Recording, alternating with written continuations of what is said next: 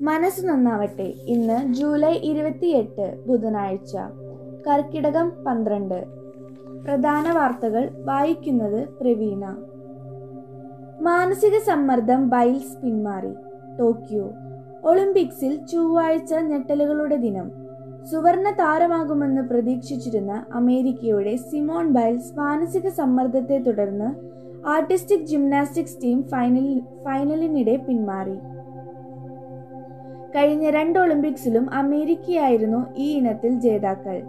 ആതിഥേയരുടെ പ്രതീക്ഷയായിരുന്ന tennis താരം Naomi ഒസാക്കയും ഒളിമ്പിക്സിൽ നിന്ന് തോറ്റു പുറത്തായി നിയമസഭാ കയ്യാങ്കളി കേസ് സുപ്രീം കോടതി വിധി ഇന്ന് ന്യൂഡൽഹി.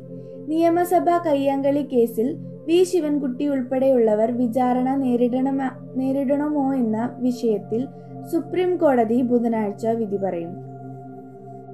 സാങ്കേതിക സർവകലാശാല ഓഫ്ലൈൻ പരീക്ഷ റദ്ദാക്കി.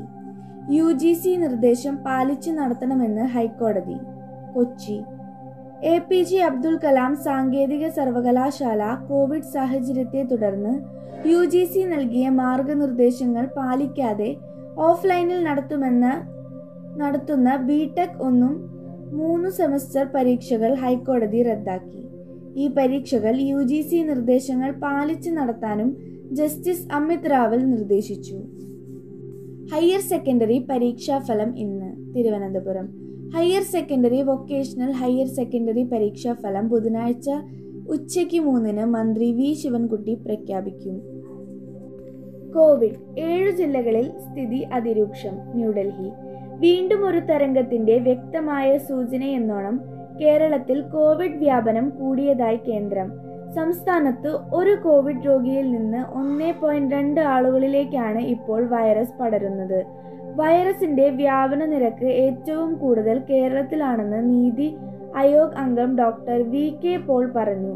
കോവിഡ് അതിവേഗം കൂടിക്കൊണ്ടിരിക്കുന്ന ഇരുപത്തിരണ്ട് ജില്ലകളിൽ ഏഴെണ്ണം സംസ്ഥാനത്താണ്. ആലപ്പുഴ കോട്ടയം മലപ്പുറം തൃശൂർ വയനാട് എറണാകുളം പത്തനംതിട്ട എന്നിവയാണ് ഈ ജില്ലകൾ.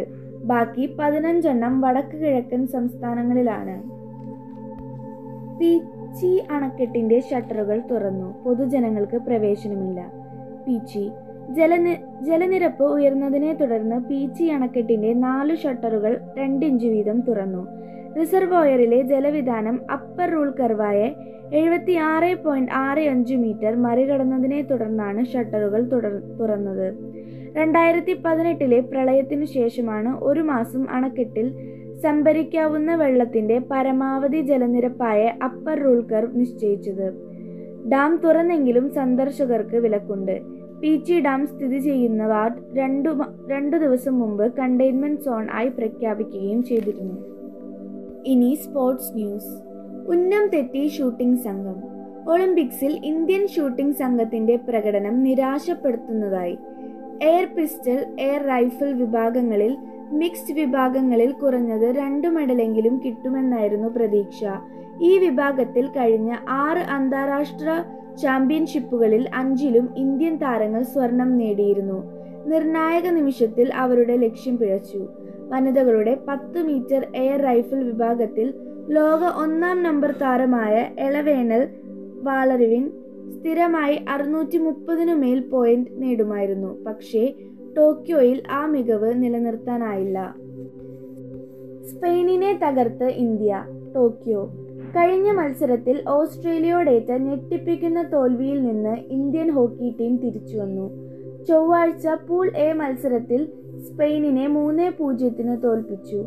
പതിനാലാം മിനിറ്റിൽ സിംരഞ്ജിത് സിംഗിലൂടെ ആദ്യ ഗോളടിച്ച ഇന്ത്യയ്ക്ക് വേണ്ടി രൂപീന്ദർ പാൽ സിംഗ് രണ്ടു ഗോൾ കൂടി നേടി.